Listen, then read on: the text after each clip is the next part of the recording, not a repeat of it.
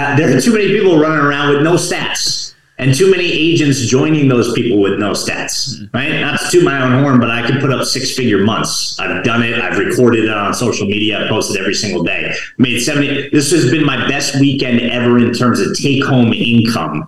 Just this past Labor Day, after thirteen years in the industry, seventy-three grand is a pretty good four-day, five-day span. This is Stay Paid, the marketing podcast that gives listeners a competitive edge to stay motivated, find inspiration, and discover proven real-world tactics from some of the best marketers across the nation. This podcast is brought to you by Reminder Media, the company that keeps the lights on in our studio, including our Take Action sign behind us. Luke and I have worked together over the last twenty years to help small business owners stay top of mind with a mission to help them generate more repeat and referral business. We help business owners with everything from lead generation, print marketing, social media content, geographic farming, and more. We've had the opportunity to help over one hundred thousand entrepreneurs over the last twenty years. It's really been amazing. If you'd like to see how we can help you and your business, be sure to check out reminder media dot com slash stay paid marketing. That's reminder media dot com slash stay paid marketing. Take action on that today.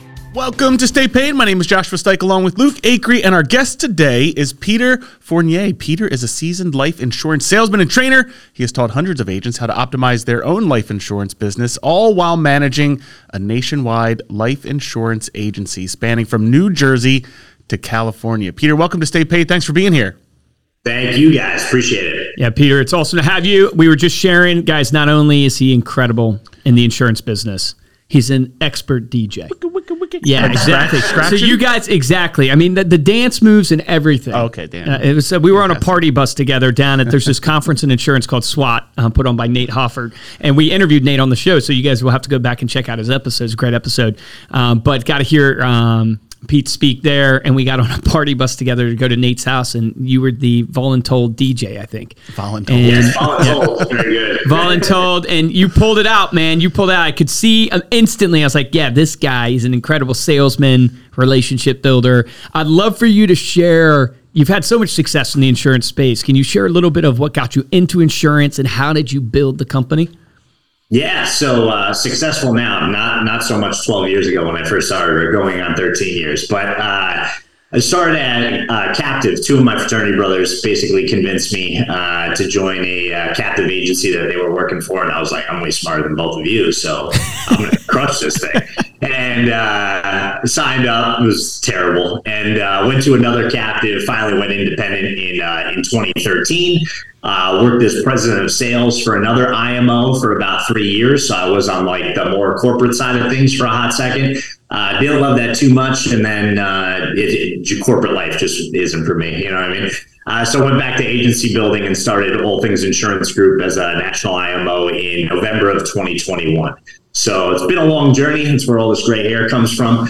Uh, but yeah, it was definitely mediocre at best in the beginning. And now I, I like to think I know what I'm doing. Now, how many agents do you work with across the country?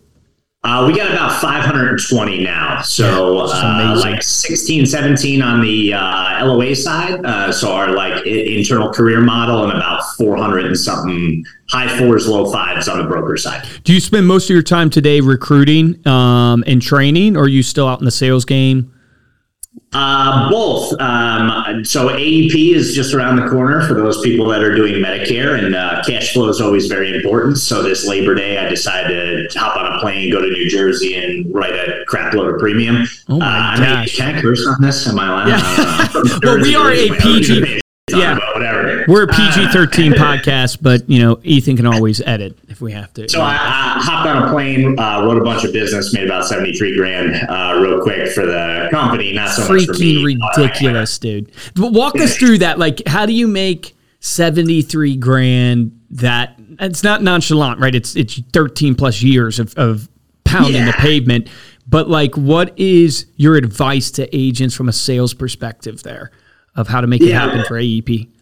Most of those sales are from existing clients and or referrals um, and referrals of existing clients. So like some of these couple, like two of the couples that I wrote up an annuity for um, on Saturday or Sunday of this past weekend, like I wrote them in twenty thirteen. Mm. So I've just been in contact with these people consistently. I would say every six to twelve months, maybe just checking in, Uh, this fine couple pays almost, I don't know, fifteen thousand dollars, sixteen thousand dollars a year for their life insurance over the span of time. Now they have an annuity. They were my first med sub ever uh, because when I didn't know squat about Medicare, I called my existing clients to practice. You know what I mean? Um, so it, it is, to your point, a culmination of like thirteen years of experience and also maintaining the relationship of your clients and not necessarily being one and done.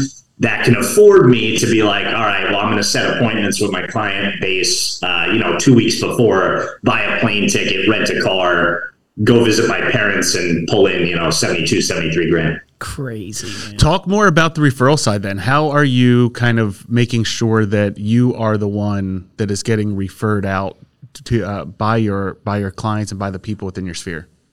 Yeah, so one, you got to ask. Uh, and I, I found this out very early on in my career because buying leads sucks. Uh, full transparency. It's not fun for anybody. Amen. And it's, it's re- yeah, amen. And it's really not fun when you have no money.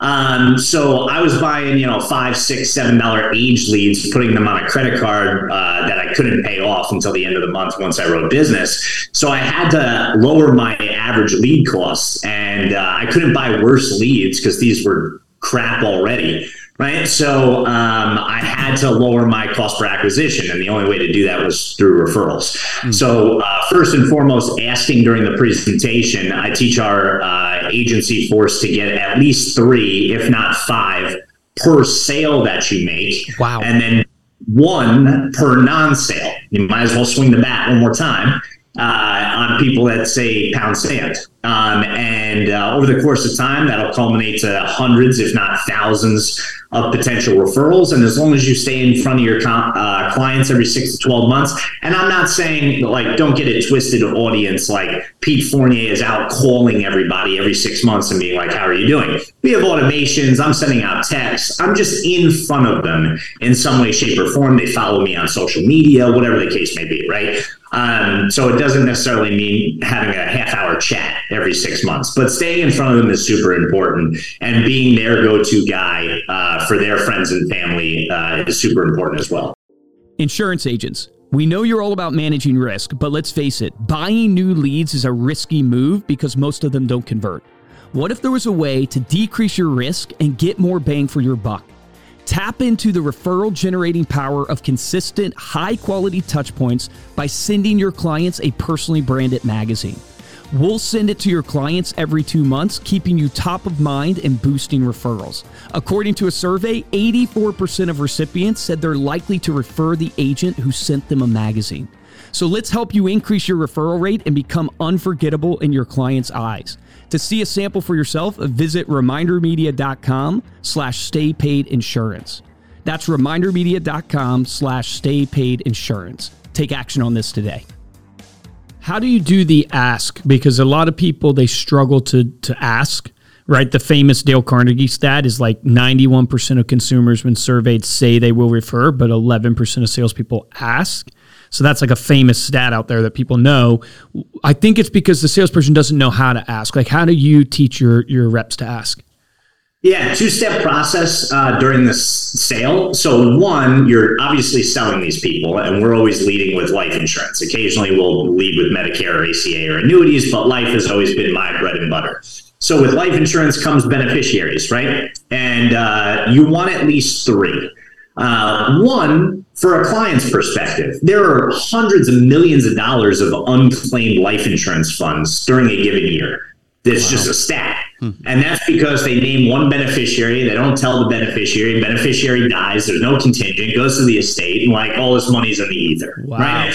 So instead, always get three. And it doesn't matter what the breakdown is. Two primaries, a primary and contingent, and a tertiary, for those of you that just got licensed and remember that word, whatever it is. And when you get the beneficiaries, whatever process uh, you have in terms of scripting, because I don't want to fix what's not broken, but during your process, when you ask for the beneficiaries, you have to let the insurer insured know it's, hey, it's not my job just to get you insurance today. It's also to explain to your beneficiary what it means to be a beneficiary. So I'm going to reach out to them on your behalf. I'm going to let them know who I am, that I'm your agent, give them all my contact information, let them know what carrier and what product you bought because they're going to inherit it. and what to do in the event that something unlikely happens to you. So if you could do me a quick favor while I'm completing your application, just shoot them a quick text on your cell phone and let them know your insurance agent's going to be calling them because you're marking them as your beneficiary on your policy. That's so good. And that's it. That's it. There's no sale. There's no big ask, whatever. And I've never had anyone be like, no pound sand. Like, they're like, oh, wow, okay, great. I'm gonna yeah, it's it's my- actually the complete opposite. It makes it seem like concierge service. service. Yeah. yeah, it makes it like yeah, no next level. Doing that. Yeah. No lie, right? Nobody's doing that in the life insurance space. And then when you call the beneficiary, you do exactly what you promised to do. There's no bait and switch. It's, hey, I'm Pete. I'm your parents' life insurance agent. They bought X, Y, and Z from X, Y, and Z carrier. Here's how it works. Here's how it pays out. Here's the claim forms and contact information. And all I say at the end is, and by the way, do you have anything like mom and dad have in place? Mm. Yes, no, maybe so. You're in a sales conversation. No matter what. They'll say, yes, I have something through work. Okay, what do you got? Well, I don't know. Well, if you, you you don't mind taking ten, fifteen minutes of your time, I could analyze what you have from work and see if it's beneficial for you.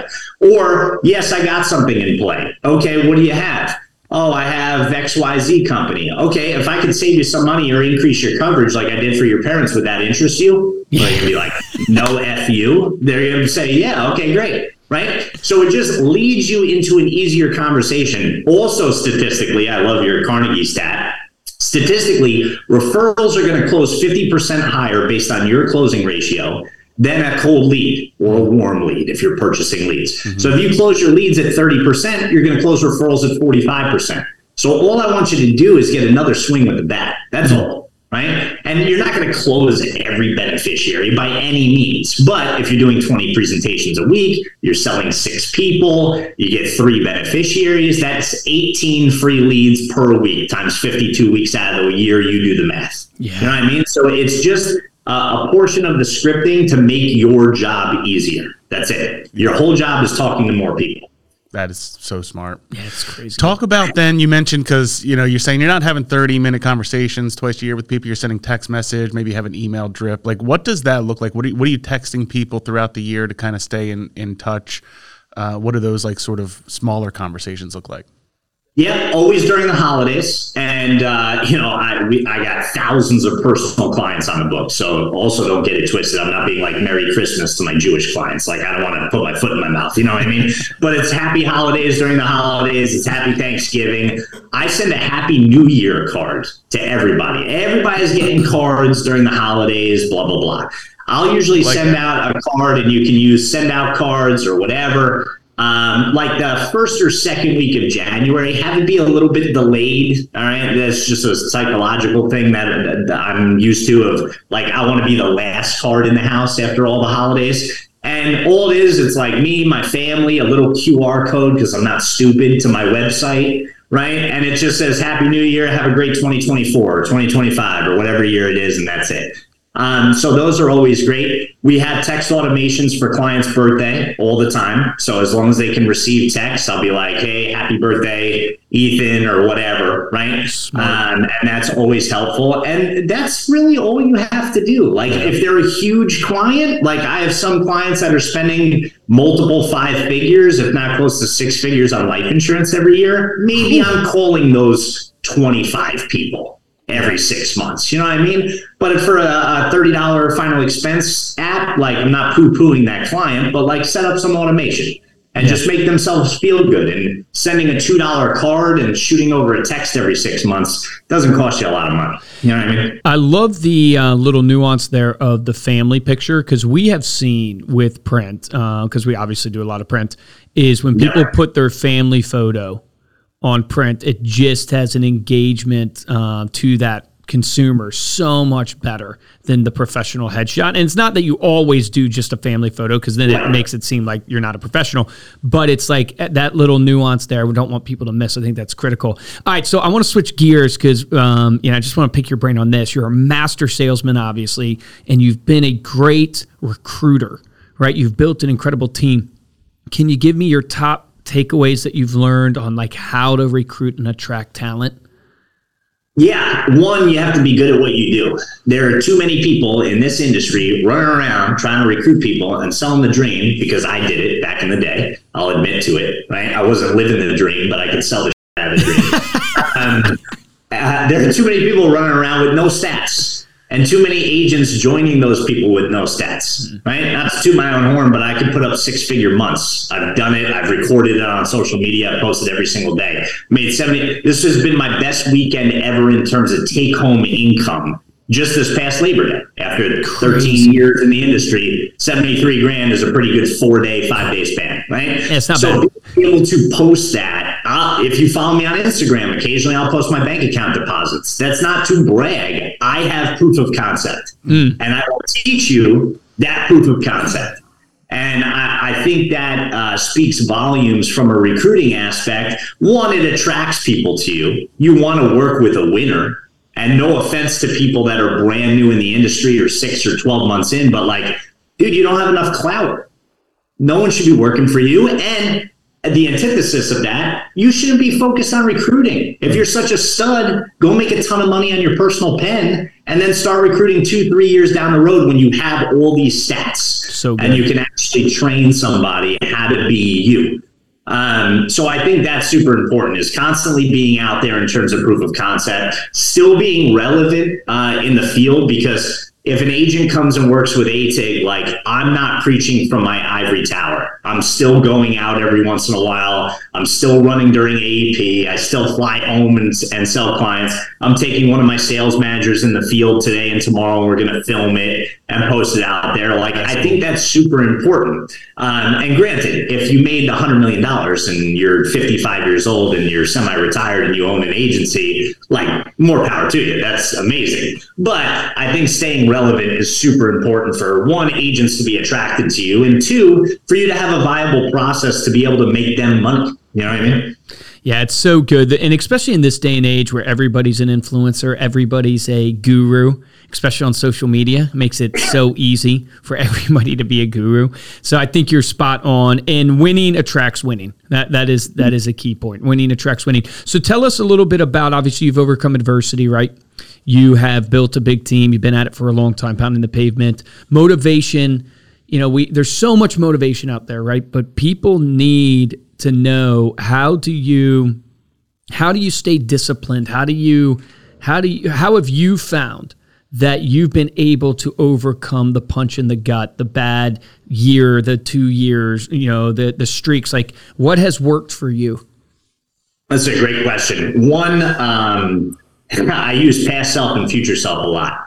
Okay. One, I never want to go backwards, because I remember being twenty-two, twenty-three, getting hit with forty-eight thousand dollars, fifty thousand dollars of roll-up debt and having negative money for eighteen, nineteen straight months. Like, I didn't have no money. I had negative money because I owed the credit card company, because I had to put all my debt on all these cards and keep rolling balances. And I was eating ramen, noodle, ramen noodles, and my wife, girlfriend at the time, you know, our dates were always Netflix and chill with a bag of Cheetos because we had no money. In my parents' house, like a loser, right? So um, fear of never going backwards constantly propels myself forward. Mm. And uh, if you don't like that um, that pessimistic approach, I also sometimes use, and I, I was on a training call with my agents right before this, make sure your future self doesn't want to kick you in the teeth, because present self has to take care of future self.